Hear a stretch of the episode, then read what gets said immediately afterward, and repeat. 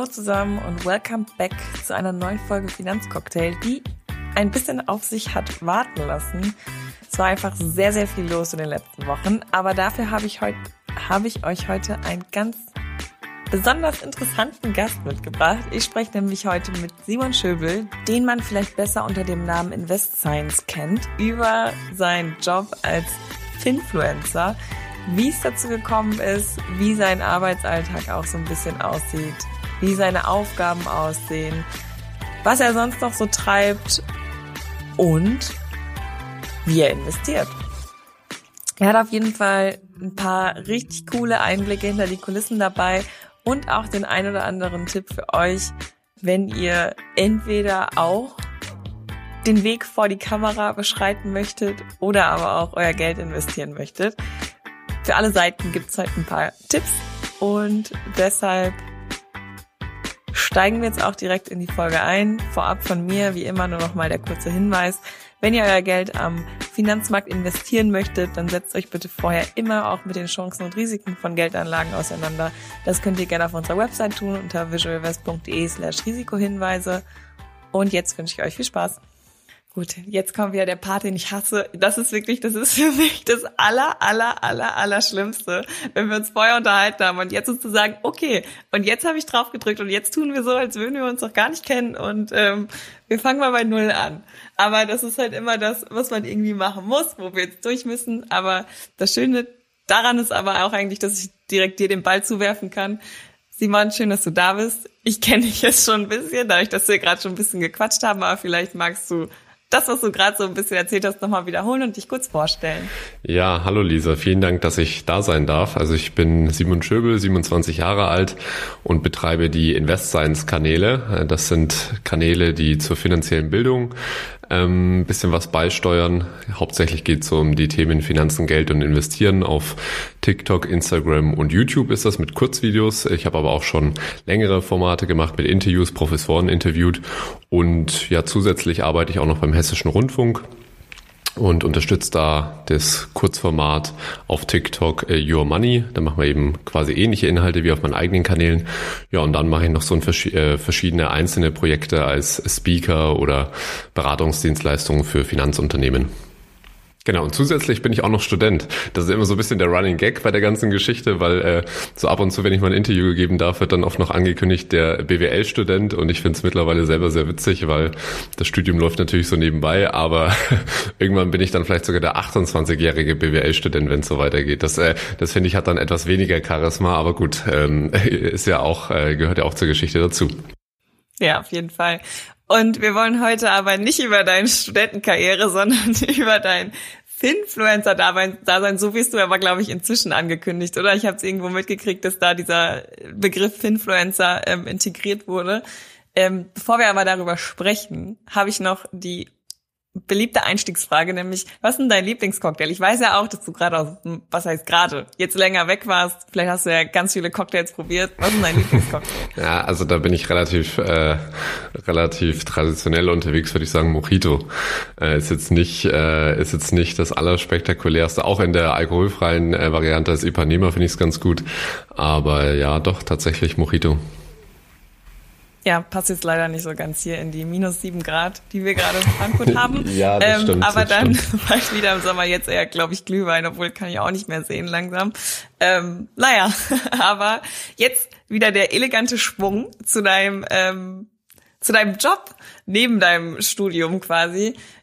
Was mich da total interessieren würde, ist, wie ist es dazu gekommen? Also wie bist du jetzt am Ende Finfluencer geworden und woher kommt auch da natürlich das Interesse zum Thema Finanzen? Also Finfluencer bin ich geworden, weil ich sehr viel Zeit hatte, und zwar während Corona, wie wahrscheinlich jeder von uns, während der ersten großen Pandemiewelle, als alles zugesperrt war, dachte ich mir, okay, was mache ich jetzt mit meiner Freizeit, und bin auf die Idee gekommen, ich mache YouTube-Videos zum Thema Finanzen. Es gab ja schon damals viele Kanäle, aber ich habe mir gedacht, vielleicht noch so eine rationale Stimme der Vernunft würde nicht schaden, weil im Endeffekt kann sich ja jeder vor die Kamera stellen und einfach irgendwas zum Thema Finanzen sagen, und ich habe mir gedacht, okay, ich habe da vielleicht jetzt auch noch ein bisschen was beizutragen. Und ja, das hat sich dann über eine gewisse Zeit so entwickelt, dass ich irgendwann dann, wie gesagt, angefangen habe, auch Professoren zu interviewen, und ab und zu fanden das mal Leute spannend, aber so der wirkliche Durchbruch kam eigentlich erst, als ich mit etwas kürzeren Videos angefangen habe, und irgendwann haben dann auch die Plattformen angefangen, sich ein bisschen mehr auf diese Kurzvideos zu konzentrieren. Ja, und so sind diese Kanäle dann recht gut gewachsen, dass ich jetzt heute knapp 400.000 Follower habe. Achso, mittlerweile habe ich auch noch einen Newsletter, den ich wöchentlich verschicke. Das ist ja jetzt auch nochmal ein anderes Format, und ja, und so entstehen eigentlich verschiedene Formate, die sich so rundum entwickelt haben. Ich habe auch eine Webseite, wo es auch dann noch Artikel gibt.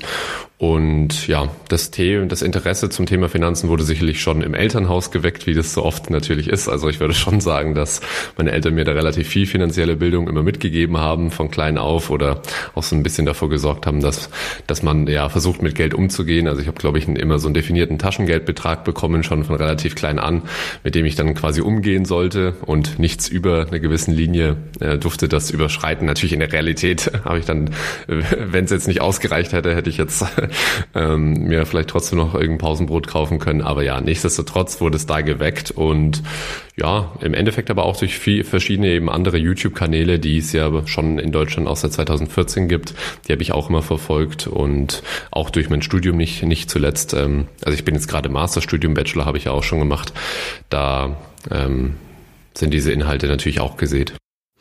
Ja, interessant, ich war ja immer Team gar nicht Finanzklausuren oder so, war für mich der Horror, hat mich gar nicht interessiert, fand ich richtig schlimm. Deshalb finde ich spannend, dass du gesagt hast, ja, Finanzen, da habe ich was zu erzählen, das macht mir Spaß, da setze ich mich mit auseinander.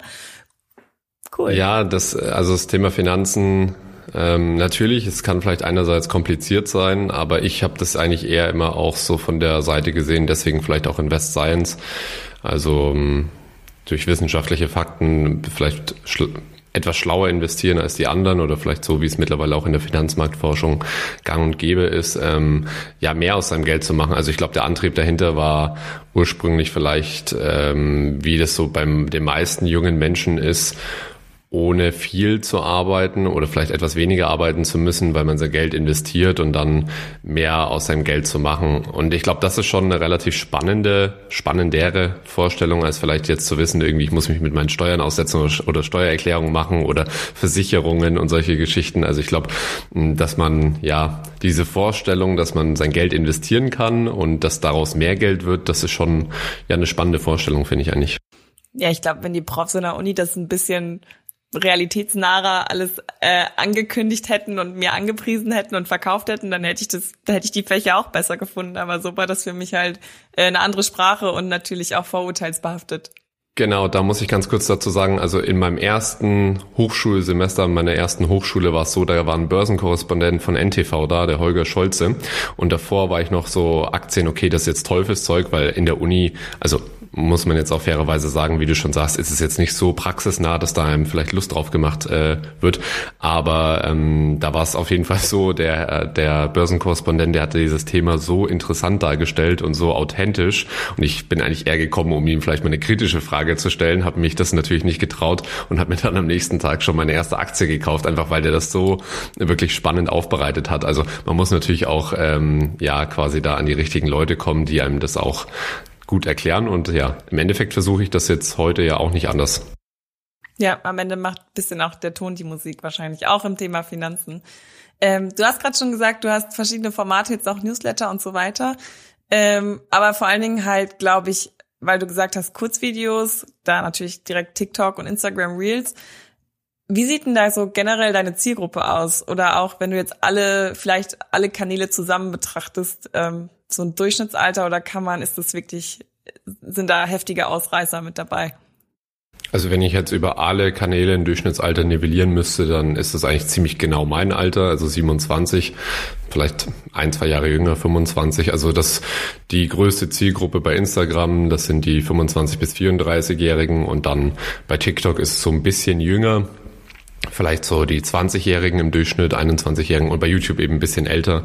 Und im Endeffekt natürlich so Berufseinsteiger Oder Menschen, die jetzt ja vielleicht schon ein bisschen was sparen konnten und sich jetzt auch überlegen, was machen sie eigentlich mit dem Geld, wie sorgen sie ein bisschen fürs Alter vor, die auch schon jetzt mittlerweile vielleicht wissen, okay, staatliche Rentensystem, vielleicht wenn man selber in Rente gehen will, wird nicht zu 100% funktionieren oder könnte zumindest der Fall sein.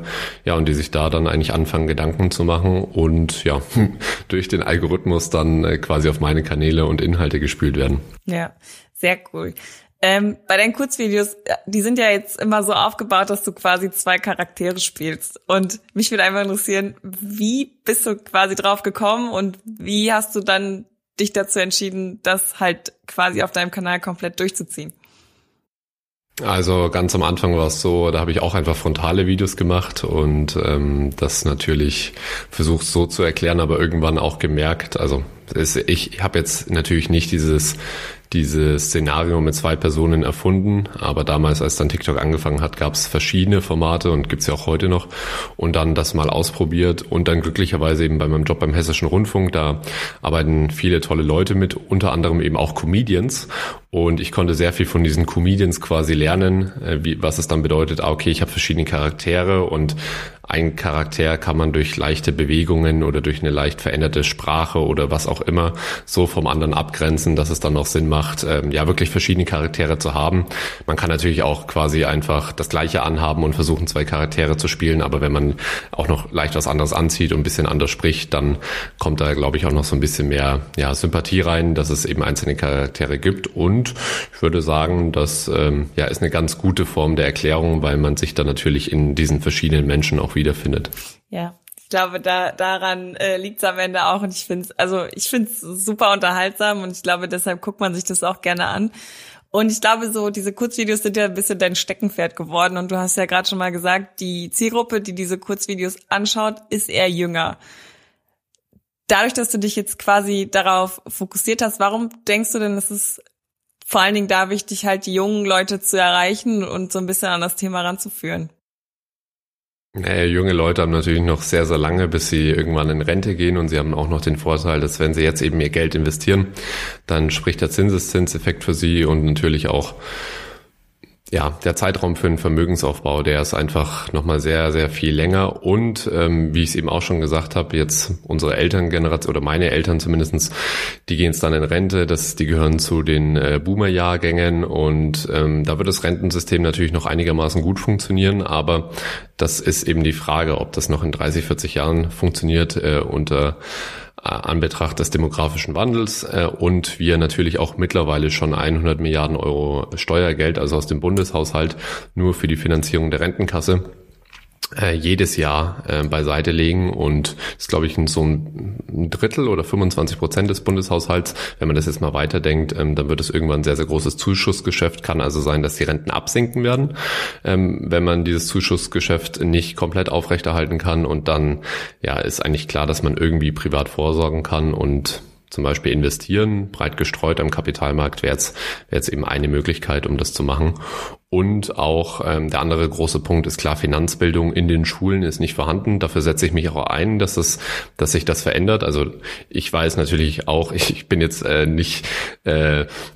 jetzt nicht davon aus, sagen wir mal so, dass jetzt meine Kanäle natürlich dafür sorgen, dass jetzt alle Schüler in Deutschland eine bessere Finanzbildung haben. Ich denke, es ist ein kleiner Beitrag, aber der große systematische Unterschied, um auch bessere finanzielle Entscheidungen treffen zu können, wäre natürlich Finanzbildung in den Schulen zu verankern. Ja, und vielleicht ist es natürlich so ein Türöffner, wenn es dann auch irgendwie Gesprächsthema wird im Klassenzimmer, dass dann vielleicht Lehrer und Lehrerinnen mal drüber nachdenken und das halt irgendwie mal nach oben gepusht wird. Ich meine, man kann es nicht wegreden, dass das ein Problem ist und dass das jetzt irgendwie auch immer deutlicher wird und man irgendwie seine Bildung da jetzt auf Social Media bekommt. Ich meine, besser da als nirgends. Aber jetzt vielleicht auch nochmal, weil wir jetzt viel über die junge Zielgruppe reden und ich glaube, weil auch bei der, also ist mein Gefühl, jetzt so dieser Wandel kommt, weil ich habe mich irgendwie als ich noch zur Schule gegangen bin, halt gar nicht damit auseinandergesetzt, aber weil es halt auch einfach, wie gesagt, kein Thema war.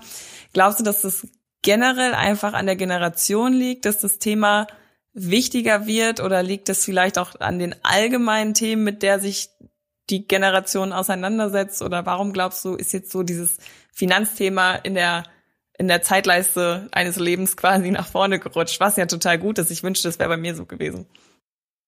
Ja, also ich denke, es ist wie, wenn man jetzt mal sich die verschiedenen Generationen anschaut, vielleicht aus den frühen 1900er Jahren, es sind immer mehr bewusster lebende Generationen. Das sieht man jetzt ja auch mit den ganzen Klimaprotesten, würde ich sagen, dass sich da die Menschen einfach Gedanken machen und natürlich auch über solche Dinge Gedanken machen wie jetzt das Thema Finanzen. Ich glaube, der große Unterschied tatsächlich ist da einfach, dass soziale Medien und Technologien viel, viel mehr zu den Menschen durchdringen können, als es früher der Fall war. Also wenn ich natürlich jetzt als 12-, 14-Jähriger TikTok öffne und dann wird mir ein Video von Invest Science oder Steuerfabi oder Finanzfluss oder wem auch immer ausgespielt und ich komme dann überhaupt mal mit diesem Thema irgendwo in Berührung und verstehe, okay, investieren oder Finanzen und Geld, und das wird mir sonst natürlich nicht beigebracht, dann habe ich erstmal einen Anknüpfungspunkt und der eine oder andere schaut sich dann vielleicht mehr Videos an und so entwickelt sich das eigentlich. Also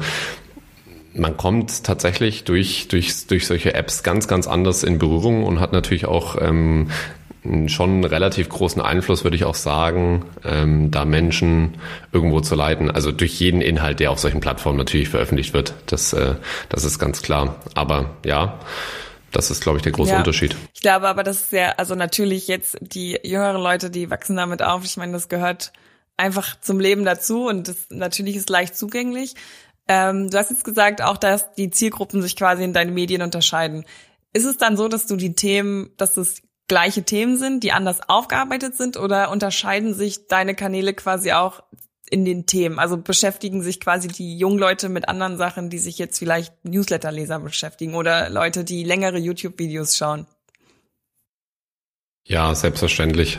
Also kurze Videos können natürlich auch immer nur so ein kleines bisschen einen Teil abbilden der Gesamtrealität. Bei Kurzvideos ist natürlich immer besonders toll, wenn man irgendwo einen ganz, ganz praktischen Finanztipp hat innerhalb von 30, 40 Sekunden, dass man beispielsweise sagt, okay, hier, so kannst du Geld sparen. Ich habe gerade ein Video dazu geskriptet, wenn man bei Kaufland 5 Minuten an der Kasse stehen muss, dann gibt es das Serviceversprechen von Kaufland, dass man dann einen Einkaufsgutschein in Höhe von 2,50 Euro bekommt.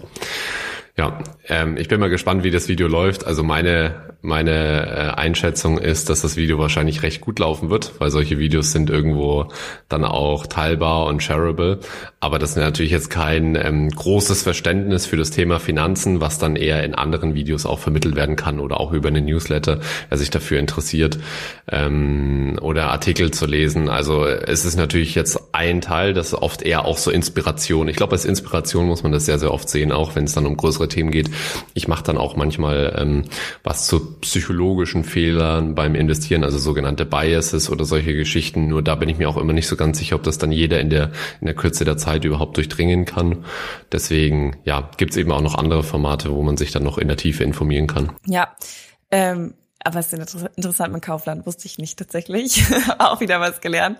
Aber da auch sind es dann so, suchst du oder wie entscheidest du dich quasi auch für Themen? Weil es ist ja häufig auch so, vor allen Dingen bei TikTok durch diese Schnelllebige, dass man, glaube ich, auch immer das so ein bisschen das Gefühl hat, man muss irgendwie Trends mitnehmen, weil sonst verpasst man da vielleicht irgendwie die Reichweite. Aber ich glaube, auf der anderen Seite im Thema Finanzen ist das halt irgendwie ein Konflikt, weil man kann, glaube ich, nicht jeden Trend aufnehmen, ist irgendwie schwierig. Wie suchst du dir da quasi deine Themen aus? Ja, Trends, also wenn du jetzt so diese großen TikTok-Trends meinst, das ist schon eine spannende Angelegenheit. Das haben wir mal auch bei dem Kanal vom Hessischen Rundfunk ausprobiert, hat tatsächlich nicht so gut funktioniert und ich habe es auf meinen Kanälen eigentlich auch quasi nie gemacht. Das heißt, diese Möglichkeit, die haben wir da zumindest nicht ausgespielt, könnte aber auch eine Möglichkeit sein. Letztendlich ist es so, ich habe ein paar verschiedene große Themen, wo ich einfach weiß, okay, die möchte ich immer wieder erklären. Natürlich investieren, vielleicht auch zum Teil Steuern und Versicherungen, aber hauptsächlich geht es irgendwie so ums Verständnis, investieren. Und ein anderer großer Punkt ist einfach das Thema Geld. Also was hängt eigentlich alles mit Geld zusammen und vielleicht auch psychologische Dinge, die man mittlerweile über Geld gelernt hat, Umgang mit Geld, praktische Finanztipps, wie kann ich das überhaupt organisieren, 3-Konten-Modell oder also es gibt da ja ganz, ganz auch konkrete Tipps, aber vielleicht auch ein bisschen abstraktere Tipps. Vielleicht kauft euch keine Luxusmarken, wenn ihr 18 seid, vom Geld der Eltern. Also ist jetzt mal ein ganz... Oder wie werde ich ganz schnell reich? Genau. Wie werde ich ganz schnell reich? Da muss man auf jeden Fall auch aufpassen, dass man natürlich versteht, dass das nicht der Fall ist. Gerade mit dem Thema Kryptowährung ist auch sehr spannend. Also gerade die junge Zielgruppe, zumindest als es diesen Krypto-Hype gab, sobald man irgendwie ein Video gemacht hat und gesagt hat, ja okay, Kryptowährungen müsste vielleicht ein bisschen aufpassen, keiner weiß, wo das letztendlich endet, haben dann alle hingeschrieben, also das weiß jetzt ja jeder, dass da 1000% Rendite jetzt in den nächsten Jahren zu erwarten ist und wie kann man sowas überhaupt behaupten? Aber klar, das sind auch Erfahrungen, ich glaube, die macht jede Anlegergeneration mal und natürlich auch junge Leute. Ja, aber das ist vielleicht jetzt auch so dieses Negativbeispiel sozusagen, weil ich meine, klar, es ist schön, dass man sich informieren kann, aber ich glaube, es gibt halt auch Informationsquellen, die vielleicht nicht auf das Gute abspielen oder halt irgendwie nicht seriös sind. Vielleicht da auch, was sind denn so typische Red Flags, auf die man quasi achten könnte, wenn man jetzt irgendwie denkt, okay, das ist jetzt entweder ein richtig guter Tipp oder es ist, stürzt mich halt in den Ruin. Ja, sehr hohe Renditeversprechungen natürlich. Also wenn ich jetzt irgendwo den Tipp bekomme, kauf XY und du wirst damit reich, das grenzt sehr, sehr stark an, dass es natürlich nicht seriös ist. Also darauf würde ich achten. Ich würde mir auch immer anschauen, wenn ich mir einen Creator anschaue, was macht der eigentlich sonst noch so? Also ist da irgendwo auch ein Impressum vorhanden? Ist das überhaupt nachfindbar? Oder ist diese Person irgendwo auffindbar? Weil es gibt auch so einen Creator, der mir da jetzt einfällt, der läuft da immer mit einer Maske rum. Und also da weiß man gar nicht genau, wer der jetzt ist und was der jetzt macht. Und der hat auch eine relativ große Followerschaft und verkauft dann zum Beispiel auch über eine Webseite, wahrscheinlich mit Affiliate-Provision, Copy-Trading-Strategien, also alles, was so ein bisschen reingeht in irgendwie, ja, kopiert jetzt andere Leute und dann wäre der reich oder kauft jetzt einzelne Aktien ganz gezielt weil ich das sage ich jetzt mal, das sind meistens so Sachen. Also sobald es in eine sehr, sehr konkrete Anlageempfehlung geht und sobald die Leute öffentlich schwer auffindbar sind, sage ich jetzt mal, oder nicht ganz klar ist, woher denn die Expertise kommen soll, dann wäre ich vorsichtig. Ja, ich glaube, das ist ein guter Hinweis. Ich kann mir auch vorstellen, dass das schwierig ist zu differenzieren, weil man ja natürlich vor allen Dingen bei TikTok einfach eine massive Reizüberflutung hat. Ich habe das selbst, wenn ich mal irgendwie eine halbe Stunde bei TikTok war, weiß ich danach gefühlt auch nicht mehr, wo vorne und hinten ist, weil ich so, mein Gehirn einfach Matsche ist.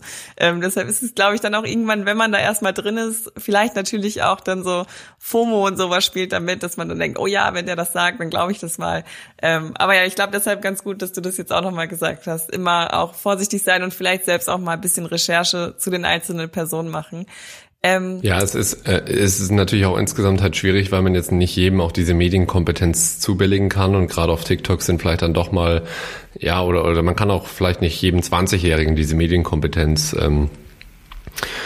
zusprechen. Das ist natürlich schon ein Problem, aber ja, das ist tatsächlich die Situation auch, und auch die Tipps, die ich da jetzt gegeben habe, auf die sollte man dann achten und das probieren, so gut es geht natürlich, damit in seinen Medienkonsum dann einfließen zu lassen. Ja, aber wenn wir schon irgendwie bei Recherchen sind, dann können wir doch mal bei dir ein bisschen hinter die Kulissen gucken.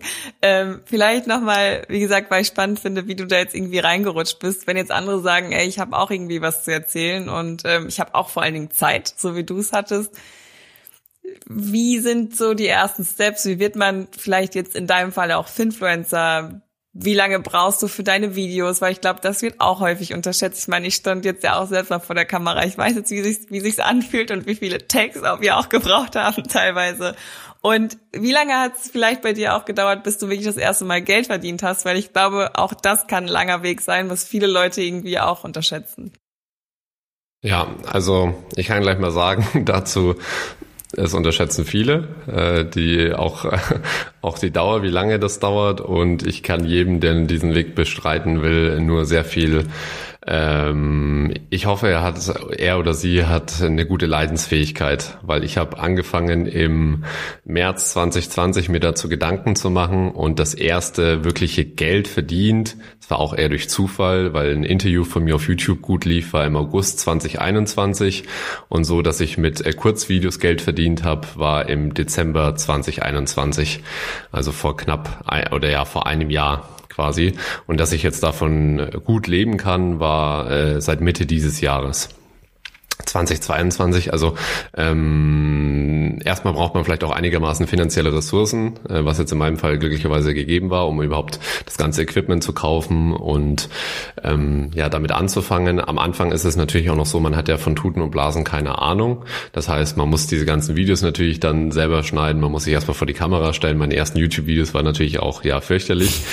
Also nicht inhaltlich fürchterlich, aber ich sage jetzt mal so von der Aufmachung. Also sie sind nicht fürchterlich, es ist nur, wie es ich jetzt mittlerweile empfinde. Ich habe mir trotzdem sehr, sehr viel Mühe gegeben, aber ich würde dann fast sogar raten, startet lieber mit TikTok und Instagram und irgendwelchen Kurzvideos. Das ist deutlich einfacher als YouTube, weil bei YouTube natürlich, wenn man erstmal weiß, was ein 10-minütiges YouTube-Video für einen Aufwand ist, wenn man es wirklich sehr, sehr detailliert recherchieren will. Also ich weiß noch, meine ersten Videos, ich habe mich durch wissenschaftliche Studien gewälzt, um da wirklich auch gute Informationen den Leuten beizubringen, habe dann das Video aufgenommen, habe für eine Videoaufnahme Stunden gebraucht, also es war wirklich fürchterlich, musste das ganze Studio aufbauen, habe da quasi mein Schlafzimmer umgebaut, dass ich da überhaupt filmen kann, beziehungsweise habe die halbe Wohnung immer umgebaut, um filmen zu können. Dann am Anfang geht natürlich auch immer mit der Technik irgendwas drunter und drüber, du hast dann nicht aufgenommen oder der Ton war schlecht und du hast jedes Video dreimal aufgenommen. Das heißt, also meine allerersten YouTube-Videos, es ist kein Spaß, ich habe eine komplette Arbeitswoche dafür gebraucht, dass das dann am Ende 300 Leute angesehen haben, wenn überhaupt am Anfang. Immerhin. Genau, immerhin, aber kannst dir halt vorstellen. Ja. Also, und das machst du dann erstmal so für ein Jahr, war das bei mir. Da musst du schon sehr viel Lust einfach darauf haben. Also das war halt bei mir der Fall. Es war jetzt nicht, ich habe es jetzt nicht gemacht, um Geld zu verdienen am Anfang, sondern ich hatte halt einfach Lust drauf und ich fand das cool mit den Inhalten und irgendwie auch alles da zu erlernen. Und hatte halt irgendwie auch das Glück, da finanziell gut genug aufgestellt zu sein, um das auch einfach mal ein Jahr während meines Studiums zu machen, ohne dann auch in der Zeit irgendwelche anderen Jobs zu machen. Naja, und dann habe ich auf jeden Fall den Job beim Hessischen Rundfunk bekommen und dann habe ich mich ein bisschen mehr auf Kurzvideos fokussiert. Und jetzt ist es so, also ein Kurzvideo würde ich vielleicht sagen, mit allem drum und dran, Recherche, Aufnahme, Videoschnitt, wobei ich den Videoschnitt auch schon lange nicht mehr selber mache. Also das erledigen Cutter für mich, arbeite ich mit Freelancern zusammen und dann würde ich sagen, so ein komplettes Video dauert vielleicht jetzt mittlerweile 2,5 Stunden, so ein Kurzvideo, und ich bin damit selber aber dadurch, dass ich den Videoschnitt auslager, eher so eine Stunde, eine Dreiviertelstunde beschäftigt. Ich glaube, das ist ja wie, ich glaube, in jedem anderen Job auch, den man macht, irgendwann ist Routine drin und am Anfang zerdenkt man, glaube ich, auch alles so. Ich glaube auch nicht, dass du dein erstes YouTube-Video aufgenommen hast und dachtest, oh ja, das ist es, sondern oh nee, das stört mich und hier war ein Geräusch zu viel und oh Gott, da habe ich gestottert oder was auch immer. Man ist da ja am Anfang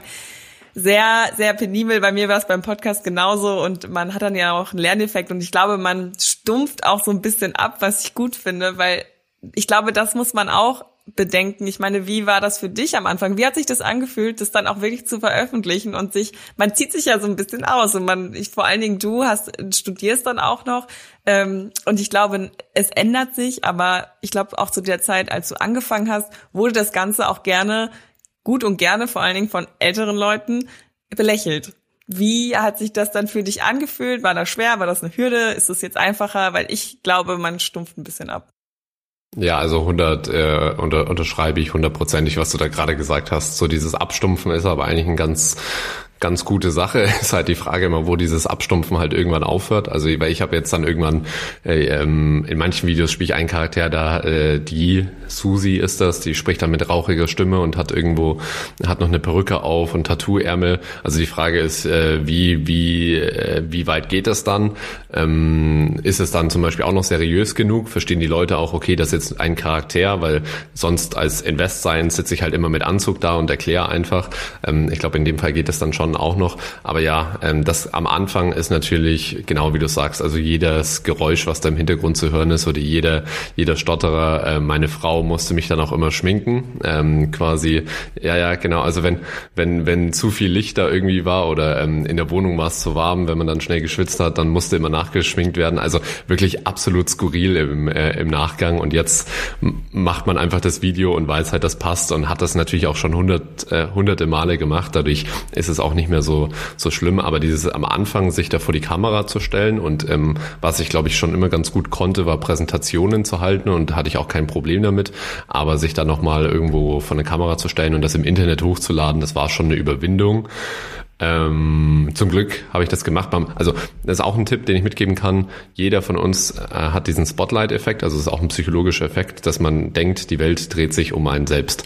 Und ich kann jetzt mit 2,5 Jahren Erfahrung oder fast 3 Jahren Erfahrung auch sagen, es im Endeffekt, auch wenn mir jetzt irgendwie fast 400.000 Leute folgen, im Endeffekt interessiert es dann doch wieder keinen so wirklich. Also jeder ist mit seinem eigenen Leben einfach die ganze Zeit so stark beschäftigt, dass es gar nicht darauf ankommt, was jetzt Freunde und Bekannte denken, weil die machen sowieso ihr eigenes Leben. So meine Eltern, die haben dann vielleicht auch mal die Videos angeschaut und finden es toll, aber es ist jetzt auch nicht so, dass sie jetzt jeden Tag darüber nachdenken, was macht der Simon da für Inhalte. Und ich glaube, das muss man sich einfach bewusst machen. Man selber nimmt sich das viel mehr zu Herzen als andere Leute. Selbst die engsten Leute aus dem eigenen Umkreis sehen das nicht so kritisch oder schauen da gar nicht so genau hin, wie man das vielleicht selbst denken mag. Ich glaube, ich habe letztens auch, das war wahrscheinlich sogar ein TikTok-Video, habe ich auch gesehen, weil man denkt immer darüber nach, was andere über einen denken, aber die anderen denken genau das Gleiche, deshalb denkt keiner gegenseitig über denjenigen nach, sondern alle denken nur quasi über ihr eigenes Problem nach. Fand ich auch ganz spannend, das mal so zu sehen. Und tatsächlich auch, weil du sagst, dieser Spotlight-Effekt, habe ich auch ein Video gesehen, wo quasi da mal rausgezoomt wurde auf die ganze Welt und was für ein kleiner Punkt man eigentlich auf dieser ganzen Welt ist. Dann ist halt alles nicht so schlimm, weil ich glaube, diesen Effekt gibt's nicht nur, wenn man sich auf Social Media darstellt, sondern auch kennt jeder aus seinem persönlichen Leben. Ja, exakt. Also findet man ständig wieder. Und ich glaube, wenn man sich das einfach bewusst macht, dann traut man sich vielleicht auch mehr Dinge. Und ich glaube, das ist auch so, was man vielleicht irgendwann bereuen würde. Es kann ja in ganz vielen Bereichen sein, dass man sich einfach mehr Dinge getraut hat. Und jetzt mal angenommen, das hätte jetzt nicht geklappt. Ja gut, dann hätte ich das halt ein paar Monate gemacht oder ein Jahr. Und man lernt ja trotzdem, auch wenn man neue Dinge ausprobiert, man lernt ja auch was. Also wenn sich keiner die Videos angeschaut hätte, hätte ich zumindest gewusst, wie Videoschnitt geht. Ich hätte mich ein bisschen besser frei reden können. Ich hätte das Sprechen besser geübt. Also wenn man neue Dinge ausprobiert, man lernt Dinge dazu, die einem dann vielleicht irgendwo anders helfen. Also auch wenn man jetzt scheitert mit irgendwas, ist das jetzt auch keine Scham oder so, sondern ganz im Gegenteil. Man wird dann diese Sachen, Steve Jobs hat es auch mal gesagt, connecting the dots. Also irgendwann in 15 Jahren oder in 5 Jahren wird man dann diese ganzen Erfahrungen vielleicht nutzen können, um was anderes Tolles zu erschaffen. Und man ist aus seiner eigenen Komfortzone rausgekommen. Und ich glaube, das ist halt auch mit immer das Wichtigste. Jeder Schritt daraus ist wichtig, egal ob der Schritt erfolgreich war oder dann am Ende nicht. Nur so kommt man weiter. Aber ja, das ist auf jeden Fall cool und deshalb, egal in welcher Hinsicht man irgendwas Neues machen will, einfach mal machen. Man gewöhnt sich an alles. Bei mir, wie gesagt, bevor ich mit dem Podcast angefangen habe, konnte ich nicht mal Sprachnachrichten von mir anhören, ohne dass ich dachte, oh mein Gott, wie kann mir eigentlich irgendjemand auf dieser Welt zuhören? Und jetzt, dadurch, dass ich die Podcast-Folgen auch selbst schneide, ist mir das so egal geworden. Und auch jetzt, als wir Videos gedreht haben, das ist dann so, man hat sich so daran gewöhnt, ist gar nicht mehr so schlimm. Bei mir ist es interessant, weil du gerade gesagt hast, du konntest schon immer gut präsentieren. Ich hasse Präsentationen. Das ist für mich der Horror, aber in eine Kamera reden finde ich weniger schlimm. Ah, spannend. Bei mir war es genau andersrum. Also vor Menschen konnte ich reden, aber das erste Mal vor einer Kamera und so nur in diese Kamera reinzuschauen, fand ich extrem komisch, aber ja, so jeder hat halt so vielleicht so ein bisschen die Dinge, die er ein bisschen besser kann oder die vielleicht ein bisschen natürlicher am Anfang kommen. Nichtsdestotrotz, man kann da auch so viel lernen, von daher. Ja, sehr cool, coole Einblicke, sehr spannend. Dann vielleicht noch ein anderer Blick hinter die Kulissen. Wie sieht denn dein Portfolio aus? Wie investierst du denn, damit wir jetzt auch noch mal ein bisschen zurückkommen zum Investieren Finanzen-Thema? Ja, also ich investiere relativ unspannend. Ich habe noch so ein bisschen Einzelaktien auch aus der Zeit, wo ich quasi angefangen habe mit dem Investieren. Das ist jetzt aber nicht was, wo ich jetzt irgendwie noch selber Geld aktiv nachschieße, sondern ist eigentlich eher immer, wenn sich aus meiner Sicht, das ist ja auch immer eine sehr subjektive Sicht der Dinge, eine gute Verkaufsgelegenheit bietet, dann verkaufe ich da immer und freue mich dann, wenn ich da vielleicht ein paar Gewinne gemacht habe oder manchmal sind es auch Verluste, aber das steht quasi nur der Teil des Portfolios, ja, und sonst investiere ich mit 3 ETFs und zwar, ich bilde mit 2 ETFs die Weltwirtschaft ab, relativ klassisch, einmal die Industrieländer, einmal die Schwellenländer und mit einem dritten ETF, das ist quasi ja, ich würde es nicht als Spekulation bezeichnen, aber das ist so der ETF, der aus meiner Sicht auch viel Sinn macht. Also es ist ein Faktor-ETF, ein Multi-Integrated Faktor. Factor Investing ist quasi eine wissenschaftliche Strategie, die Eugene Fama und French, die haben dafür einen Nobelpreis bekommen. Im gleichen Jahr hat allerdings ein anderer Wissenschaftler auch einen Nobelpreis bekommen dafür, dass er gesagt hat, die Märkte sind ineffizient und Factor Investing macht vielleicht nicht ganz so viel Sinn, wenn das der Fall ist, dass die Märkte ineffizient sind. Factor Investing kann man sich so vorstellen, wenn man beispielsweise gewisse Stärken eines Unternehmens hat, zum Beispiel ein Unternehmen macht sehr, sehr viel Gewinn, dann wäre das ein Faktor. Oder ein Unternehmen hat ein besonders hohes Anlagevermögen, sage ich jetzt mal, dann wäre das ein anderer Faktor. Und ein Faktor-ETF quasi filtert diese Unternehmen raus, die diese Kriterien erfüllen und zumindestens über die letzten 60 Jahre, wenn man quasi alle Faktoren abgebildet hat, es gibt so 5 große Faktoren, dann hat das für eine leichte Mehrrendite geführt, zu einer leichten Überrendite geführt, als wenn man jetzt nur ganz klassisch investieren würde, mit was sich eben sonst mit den anderen ETFs macht. Also es ist auch da extrem breit gestreut, nur natürlich ist ein bisschen so der Glaube an das Factor Investing und deswegen, weil ich mir auch nicht zu 100%ig sicher bin, die wissenschaftlichen Daten machen zwar Sinn dazu, aber kann auch sein, dass wenn jetzt jeder Factor Investing betreiben würde, dass dann irgendwann diese Unternehmen zu hoch bewertet sind. Das heißt, die zukünftigen Renditen sind dann geringer, das dann also nicht mehr Sinn machen würde. Und deswegen investiere ich eben auch noch breit gestreut in die Welt mit normalen, in Anführungsstrichen normalen ETFs. Okay, spannend. Aber du bist dann auch, machst du Krypto? Stimmt, genau, das habe ich jetzt ganz vergessen. Nur weil wir eben drüber geredet haben, deshalb ist es hängen geblieben. Ja, also mein Krypto-Portfolio hat immer, auch als Krypto gut gelaufen ist, ich glaube so 1-2% des Gesamtvermögens ausgemacht. Liegt einfach daran, ich habe zu Krypto eigentlich keine differenzierte Meinung. Ich habe auch mit einem Professor Sandner von der Frankfurt School ein Interview geführt.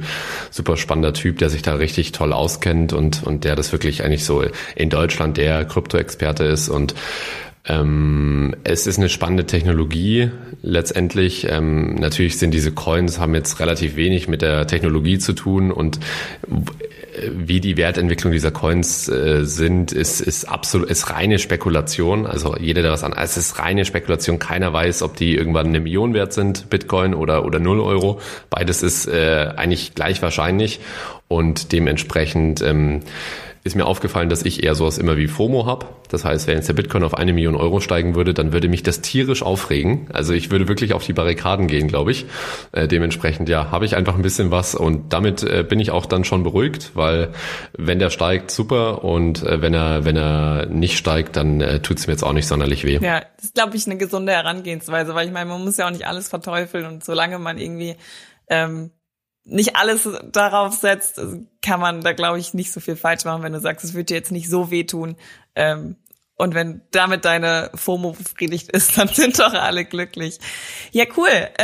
Ich bin doch eigentlich schon bei meiner letzten Frage angekommen. Und zwar schließe ich die Folgen immer ganz gerne mit einem Tipp ab. Und ich würde da einfach gerne wissen, was war, wenn du es so weißt, dein erfolgreichstes Video mit einem Tipp zum Investieren? Welcher Tipp ist am besten angekommen? Wurde am meisten diskutiert und da haben die Leute geschrieben, geil, das wusste ich nicht oder wie auch immer. Okay, reiner Tipp. Witzigerweise, also ich schaue gerade bei TikTok, weil ich habe so die erfolgreichsten Videos angepinnt. Ich bin mir jetzt nicht sicher, ob es wirklich das erfolgreichste Video aller Zeiten war, aber 2,3 Millionen Aufrufe hat das Video mit, dass man... Es ist eigentlich ein ganz cooler Tipp und den kann ich echt empfehlen. Den habe ich auch schon ein paar Mal gemacht und funktioniert. Ja gut, also in meiner eigenen Statistik würde ich jetzt sagen zu 50%, aber vielleicht auch in Realität sogar öfter oder weniger oft. Man geht, wenn man zum Beispiel einen Elektronikartikel kauft, dann schaut man sich auch an, also man ist im Geschäft und schaut sich dann an, okay, gibt's den vielleicht auch irgendwo günstiger und gibt's den vielleicht sogar eben auch im Online-Shop dieses Unternehmens günstiger und dann geht man einfach nett zum Verkäufer hin und sagt, ey, schauen Sie mal her, den Artikel, den würde ich jetzt gerne mitnehmen, aber in Ihrem Online-Shop ist der 15 Euro günstiger oder bei ihrer Konkurrenz sehen Sie, das ist jetzt irgendwie ein Artikel, den kann ich mir eigentlich auch innerhalb von einem Tag zuschicken lassen. Eigentlich möchte ich ihn auch jetzt haben. Können Sie mir nicht den 5% oder 10%igen Rabatt oder was auch immer geben? Und ja, wenn man das nett macht und fragt, dann kann das durchaus klappen. Und so ist es eigentlich auch. Also der Tipp ist jetzt natürlich konkret für diesen Fall anwendbar, aber dasselbe ist eigentlich, dass es sich einfach lohnt, bei Unternehmen einfach mal nachzufragen. Dasselbe gilt für Internetverträge, das oder wenn man schon länger Kunde bei einer Versicherung ist oder wenn man länger Kunde beim Stromanbieter ist. Gut, in der jetzigen Situation ist der Tipp vielleicht nicht universell, genau. Da gilt der jetzt vielleicht nicht konkret, aber ja, dass man einfach mal anruft und sagt, okay, schauen Sie mal her, ich habe jetzt ein anderes Angebot gefunden, ich würde jetzt eigentlich wechseln oder können Sie mir nicht zumindest dann schnelleres Internet geben? Also man kann vielleicht auch was Nicht-Monetäres raushandeln. Das klappt eigentlich auch, also zu mindestens 50%, würde ich jetzt mal sagen. Ja, Fragen kostet meistens nichts und das Geld, was man gespart hat, kann man dann schön ansammeln und bei dir auf dem Kanal vorbeischauen und gucken, wo man es dann oder wie man es am besten investiert. Dann ist der Kreis doch hier geschlossen. Und so würde ich halt auch die Folge abschließen. Und Simon, vielen, vielen Dank. Ich fand es richtig spannend, auch einfach jetzt mal so ein bisschen hinter die Kulissen zu gucken und ein bisschen von deinem Beruf zu erfahren. Und ja, danke für deine Zeit. Ja, danke für die coolen Fragen. Hat mir auch viel Spaß gemacht mit dir. Und ja, vielen Dank und eine gute Zeit wünsche ich.